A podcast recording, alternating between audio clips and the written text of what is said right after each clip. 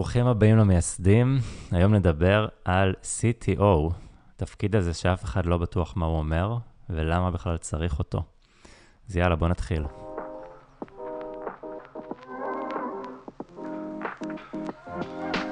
אז תודה רבה לכולכם שאתם מאזינים, אנחנו מאוד שמחים שאתם איתנו, ורק שתדעו, נשמח שתיתנו לנו חמישה כוכבים באפליקציה שבה אתם מאזינים, ספוטיפיי, אפל או כל דבר אחר.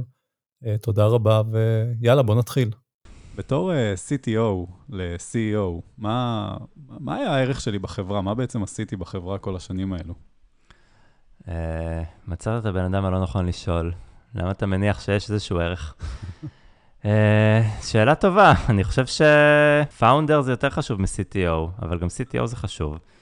Uh, מה שמעלה את השאלה, למה בכלל צריך CTO? למה בעצם זה הפונקציה שבאה אחרי CEO מבחינת ה... founderים. זה בדרך כלל מה שקורה, למה?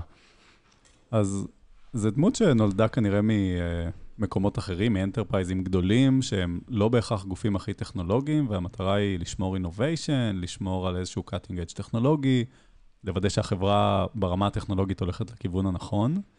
אה, ופה זה באמת משתנה, בחברה שקמה ויש בה שני אנשים, או שלושה אנשים שהם במקרה גם ה founderים של החברה, קודם כל התפקיד של ה-CTO זה להיות co-founder, אה, לעזור להקים את החברה, להתעסק בכל מה שקשור לחברה עצמה, ואחרי זה להיות ה-CTO. ובחברה שבה עוד אין הרבה מפתחים, או שאפילו עוד לא גייסה כסף, ה-CTO משמש גם כמפתח הראשון, הבונה הראשון בקבוצת הבונים שבונים את המוצר. ויש גם הבדל בין, בוא נגיד, ה-CTO היותר טכני, ה-CTO היותר uh, customer facing, זה באמת uh, אוסף של דמויות שונות, זה מאוד מושפע גם בעיקר על הבן אדם עצמו, אבל אולי גם מהפרספקטיבה של המנכ"ל, איך, uh, איך אתה תופס, uh, נניח, אותי, או בחברות אחרות שאתה מסתכל על CTO, איך אתה רואה את זה? אז הכל בסוף נופל על תחומי אחריות בשלבים של החברה. אם חושבים על ההתחלה, ממש ה seed על ההתחלה שמתחילים את החברה. בסוף המנכ"ל לרוב מתעסק בלהביא לקוחות ובאולי ה product, וה-CTO מתעסק בלהביא את המפתחים, שזה תכלס רוב הצוות. להביא עכשיו חמישה, עשרה מפתחים זה, זה full time job, זה יכול להיות מאוד מאוד קשה. ובלהתחיל לבנות את המוצר, להיות בעצם גם המנהל פיתוח הרבה פעמים, כי בהרבה חברות אין VP R&D או VP Engineering ב-day one. אה, אז בהתחלה זה חלוקת תפקידים די ברורה, צריך לבנות את המוצר, וה-CTO אחראי לגרום לזה שמשהו ייבנה. עכשיו, מה שקורה אחרי סיריס A ואחרי סיריס B זה דברים מאוד מאוד שונים, וזה גם מאוד משתנה בין חברות. בגלל זה אני תמיד הדגשתי את הנושא של co-founder הרבה יותר מ-CTO, כי בסוף אם יש לך סוגיה חשובה בחברה, אתה מדבר איתה על ה-co-founder שלך. אם יש לך בעיה טכנולוגית, אולי זה יגיע ל-CTO, אבל הרבה פעמים לא. אז uh, חשוב מאוד לשבת ולחשוב בכל שלב של החברה, מה אתם רוצים שה-CTO יעשה. עכשיו, אתה היית CTO אה, כמה וכמה שנים, מהפרספקטיבה שלך, איזה חלקים שונים יש לתפקיד הזה? זה מאוד תלוי בבן אדם עצמו שממלא את התפקיד, וזה מאוד תלוי בהרכב הפאונדרים uh, שנמצא. בואו נתחיל רגע עם הרכב פאונדרים יותר קלאסי של שני פאונדרים, מנכ"ל ו-CTO. ואז באמת אפשר להגיד שכל מה שנופל על צד הטכנולוגיה והמוצר בדרך כלל נופל תחת ה-CTO. רוב הסטארט-אפים הם סטארט-אפים טכנולוגיים, אז זה אפילו קצת הגיוני שזה נופל שם. אה, ואז יש פה אוסף של הרבה תפקידים. יש כאלה שיקחו את זה יותר לכיוון המוצר ויביאו מנהל פיתוח, יש כאלה שיהיו יותר המנהלי פיתוח ויביאו מנהל מוצר תחתם שינהל את זה. וזה דבר אחד שיכול להשפיע. אם יש שלושה founderים לצורך העניין, מישהו שמוביל את ה product גם, CPO, Chief Product, אז יכול להיות שה-CTO יתעסק רק בארכיטקטורה, גיוס אנשים ו- ולהיות ה-VP R&D של הקבוצה. וגם מאוד תלוי, אה, למשל, אני מאוד אוהב להיות עם לקוחות, אני מאוד אוהב להיות Outbound Facing, אה, ואני חושב שבמקרה שלי היה עדיף להביא מישהו שיהיה VP R&D וארכיטקט, והם יובילו את הצירים האלה ואני אוביל את שאר הצירים. אז זה מאוד מאוד אינדיבידואלי, ויש פה מכלול של הרבה תפקידים ש-CTO יכול לממש בהתאם למה אה, הדינמיקה בקבוצה ומה הוא יודע להביא לשולחן.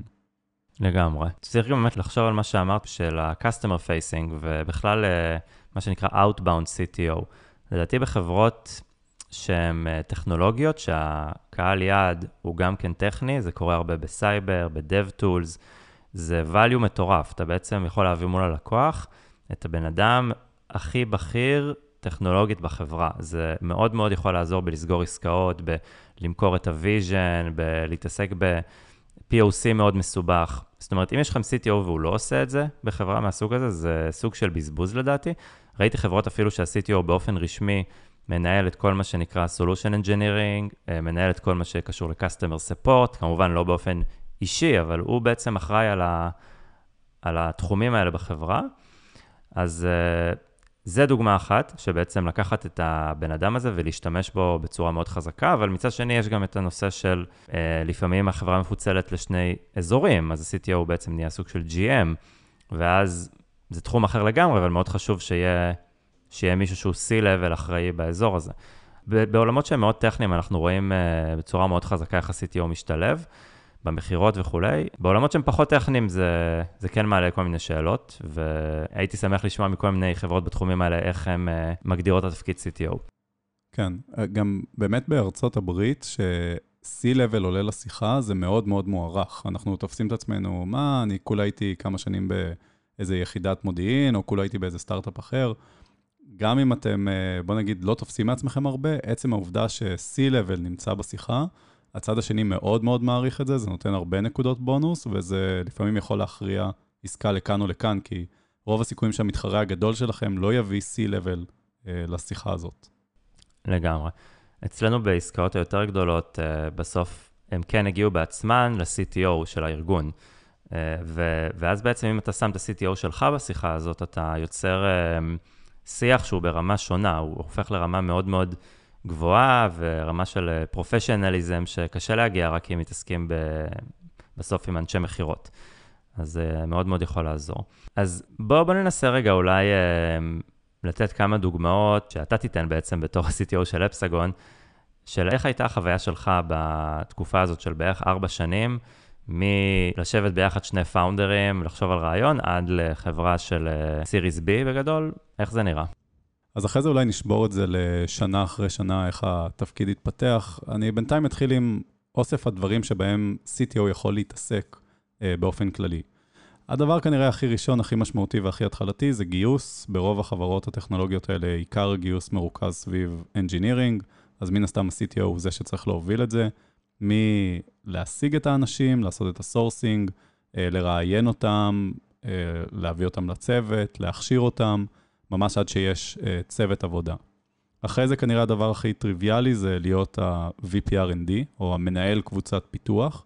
בהיעדר אחד כזה, אז ה-CTO מן הסתם הוא זה שעושה את זה. לחשוב על איך נראים התהליכים, ואיך נראית התשתית, ואיך נראה ה-quality של הקוד, והטכנולוגיות שבהם הקבוצה תבחר להשתמש. אה, בעצם אה, נופלות תחת ה-CTO. אה, יש את ה-CTO שהוא קצת יותר ארכיטקט, או את תפקיד הארכיטקט של ה-CTO, שהוא יותר, בוא נגיד, חשיבה יותר אסטרטגית, באמת הטכנולוגיות שכדאי לבחור בהן, הצורה שבה כדאי לבנות את כל התוכנה. זה תפקיד שהוא מאוד מאוד שונה ממנהל הפיתוח. מנהל הפיתוח מתעסק ביום-יום מה קורה, הארכיטקט חושב יותר איך לבנות את הדברים, שיתאימו ללקוחות, שיתאימו לגדילה וכן הלאה. יש גם את האזורים של product leadership, להתעסק יותר, בוא נגיד בימים הראשונים זה אפילו לא leadership, זה ממש להתעסק ברמת המוצר, להיות בשיחות עם לקוחות, להבין מה הם רוצים, מה הדרישות, לתרגם את זה למשימות אה, לצוות הפיתוח, ובהמשך גם יכול להיות קצת יותר product leadership, במובן של לחשוב אסטרטגית איפה המוצר נמצא, להתעסק באזורים של אה, אולי messaging ו positioning, להתעסק ב roadmap, להתעסק ב differentiation. כל מיני דברים שהם מאוד מאוד חשובים לחברה, ושוב, אני מדבר על חברות שלרוב הן טכנולוגיות, ולכן ל-CTO יש איזשהו צעד משמעותי פה.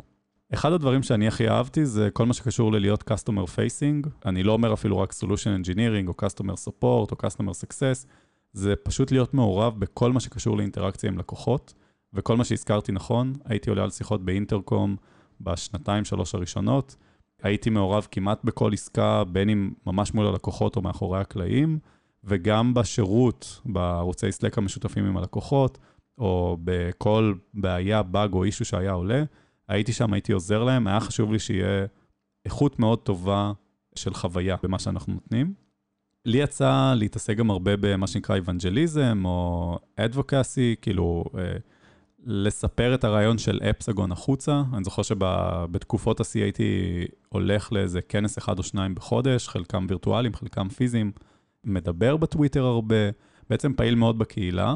זה גם מאוד משמעותי כי זה פשוט דוחף את החברה קדימה באזורים שהיא לא יכולה לצמוח אחרת, אז יש אזורים שבהם זה מאוד רלוונטי, יש אזורים שזה פחות רלוונטי, במקרה שלנו זה, הקהל היה מפתחים, מפתחים אוהבים טוויטר, Hacker News, אה, קהילות כאלה של מפתחים וכן הלאה, אז מאוד חשוב להיות שם. כמו שהזכרת בימים הראשונים, פשוט להיות מפתח, זה כנראה הדבר הכי פרקטי, לסגור פינות, לדאוג לכל מה שקשור ל... לא יודע, אה, לגרום ל feature להגיע ל production, ל feature החשוב הזה. וכנראה גם קצת אזורים שהיו לי לאורך השנים, אה, זה התעסקות בסקיוריטי.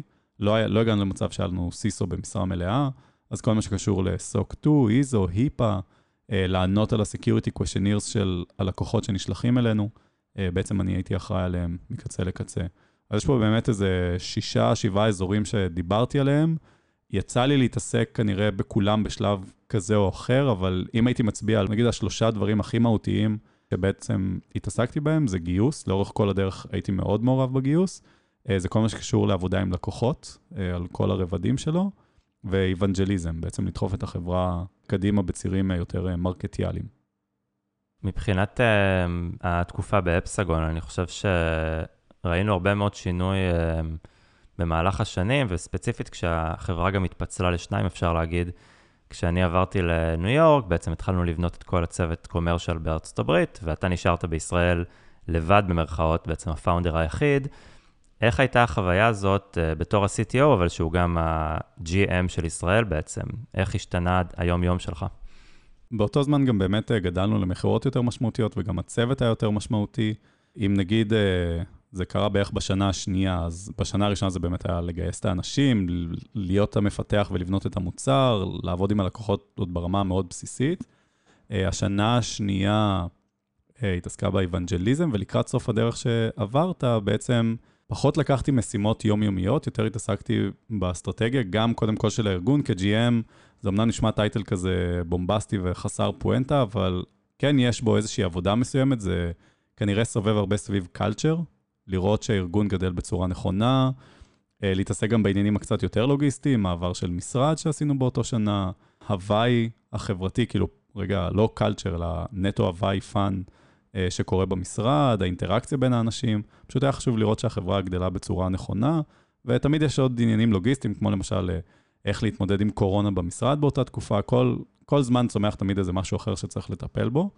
אז זה באמת היה קצת יותר אסטרטגי, ואם אני מסתכל גם לקראת סוף השנה הזאת, סוף השנה השלישית, זה באמת הרבה יותר תהליכים ארגוניים. זה היה, אה, אני חושב שהיינו שני ממשקים, אני ואתה, שדאגנו לחבר את שאר הממשקים בין ה-commercial ל-product and engineering, אה, שיעבדו בצורה נכונה, טובה, יעילה. זה אתגר לא קל, תחשבו שהיה 30-40 איש בכל צד.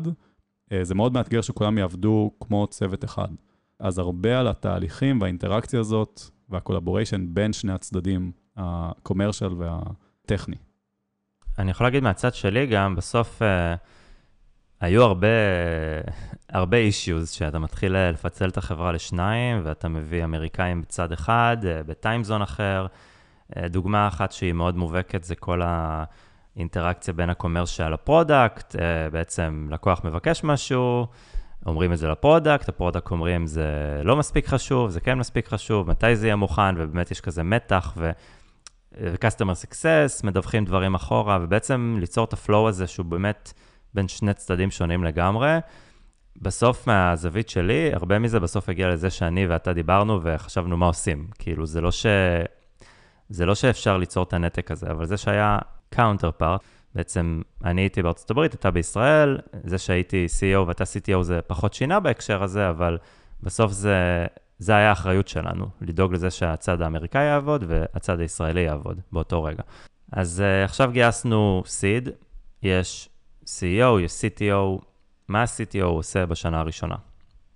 אז אני אחלק את זה אולי לחצי שנה הראשונה, חצי שנה השנייה, כי יש ביניהם איזשהו הבדל מסוים. החצי שנה הראשונה מתחילה ב-hiring, hiring נמשך לאורך כל הדרך, אבל בחצי שנה הראשונה זה הכי משמעותי, זה פשוט, לה... אני זוכר שהכנתי אקסלים עם רשימות של אנשים רלוונטיים שיכולים לבוא, ולמה כדאי שהם יבואו, ו... מה הם אמרו שעניין אותם ובאיזה תנאים הם ירצו לבוא. ממש היה חשוב לי לדעת שיש pipeline של אנשים שהגיעו, זה מאוד חשוב. חברה שיכולה להיתקע עכשיו כמה חודשים בלי מהנדסים, פשוט נתקעת, פשוט לא יכולה להתקדם. אז היירינג בחצי שנה הראשונה היה הדבר הכי משמעותי שהתעסקתי בו. אה, ואז למזלי, כאילו למזלנו, גם החברה גדלה מאוד מהר, היו שני עובדים ממש בשבוע הראשון, ועוד כמה שסגרנו לחודש, חודשיים שאחרי זה, וזה כבר היה לנהל את הצוות, אה, מהרמה של אה, לעשות איתם אחד על אחד כל שבוע-שבועיים, לוודא שהמשימות רצות, לוודא שהתהליכים קורים, לא היה מאוד תהליכים, אבל פשוט לוודא שאנחנו מבינים מה הלקוח רוצה, ואנחנו מבינים מה המפתח צריך לעשות כתוצאה מזה. וכנראה הרבה התעסקות במה שאני קורא לו DevOps בסיסי, אה, ברמה של באיזה source code management נשתמש, למשל גיטה, באיזה כלי, באיזה ענן נשתמש, אז ב-AWS. איך נעשה אינטגרציה בין ה-Slack לגיטאב, שנקבל נוטיפיקציות, סבבה. במה נעשה CI/CD, במקרה שלנו טראביס. אז הרבה דברים בסיסיים כאלה של ממש להרים את התשתית הראשונה שבה כולם, כל הארגון הולך לעבוד. זה ממש החצי שנה הראשונה. Uh, החצי שנה השנייה כבר התמקדה הרבה יותר בלקוחות.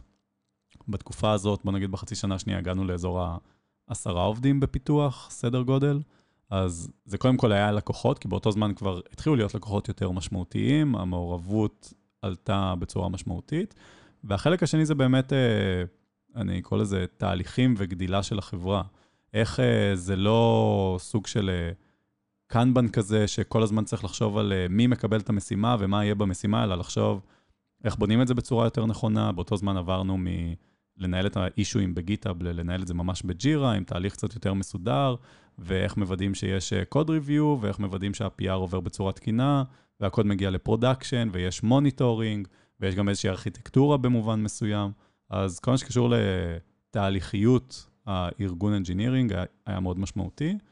ואני זוכר שבסוף השנה הזאת התחלנו לדבר על security, uh, התחלנו עם ISO 27001, uh, מיד אחרי זה SOC 2, אז uh, כל מה שקשור ל- להתחיל להבין את העולם הזה, להתחיל להבין מה כדאי לעשות ואיך עושים וכמה זמן זה לוקח, גם לדעתי אה, משמעותי, זה פשוט קיצר משמעותית זמנים אחרי זה, אה, כי לעשות סוקטו פעם ראשונה אחרי שהחברה קיימת שלוש שנים, זה הרבה יותר קשה מאשר בשנה הראשונה.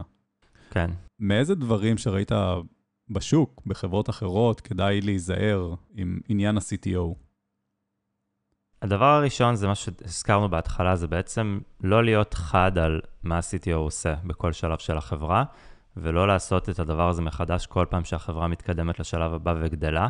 כי כמו שאמרת, שנה ראשונה ההתעסקות היא מאוד ברורה, אפשר להגיד, ברוב המקרים, לבנות משהו, לבנות מוצר, אבל כשהחברה גדלה זה כבר לא כל כך טריוויאלי.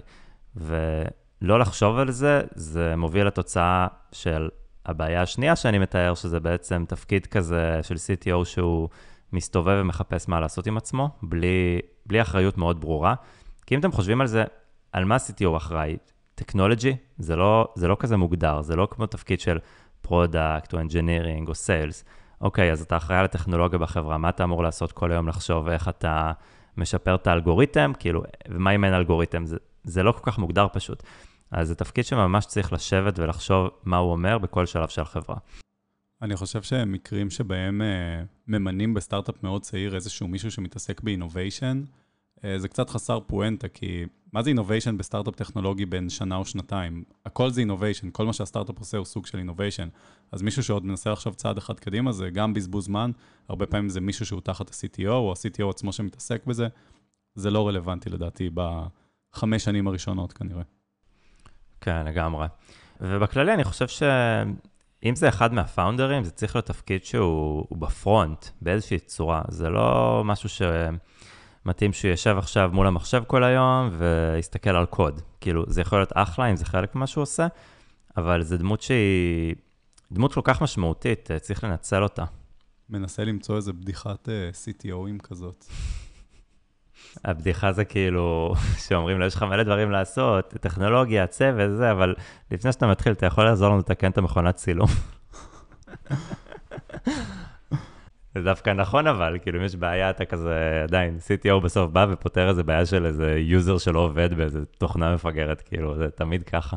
אבל אה, צחוק רגע בצד, אם אני מסכם את הפרק הזה, באמת יש הרבה דברים ש-CTO יכול לעשות. אה, תשתמשו בפורטה שלכם, ואני חושב שהדבר הכי מהותי ש-CTO יכול לעשות, אני לא זוכר מי אמר לי את זה, אבל זה היה מאוד חכם, זה פשוט לא לעכב את החברה. בסוף, ה-CTO, עזבו רגע את ה title של uh, Chief Technology, אחראי ל deliver את ה-value ללקוח, לבנות את ה-value ללקוח, הוא אחראי על ה-engineering, לפעמים הוא אחראי על ה product, כן או לא, לא משנה.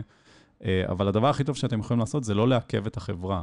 לא להיות CTO שאומר, כן, זה ייקח לנו שנה של בנייה, זה יהיה הרבה זמן, זה הרבה טכנולוגיה, אלא הפוך, לחשוב איך אתם מצליחים לגרום לחברה לדחוף אותה קדימה, ולא להיות אלה שבגללם כזה, תמיד אה, בסוף הפגישה מסתכלים עליהם ואומרים, טוב, הוא כל הזמן אומר שזה ייקח עוד זמן ועוד זמן, אלא הפוך, הוא אף פעם לא מעכב, הוא תמיד נמצא שם, תמיד כשהלקוח רוצה משהו, יש את זה. אה, אז זה לדעתי הטיפ הכי טוב שאפשר לתת ל-CTO בתחילת הדרך, לדחוף את החברה קדימה ולא להיות הגורם המעכב. לגמרי. טוב, אחלה פרק, ותודה על כל הדוגמאות. הרבה דברים uh, עברת בשנים האלה. תודה לכולם.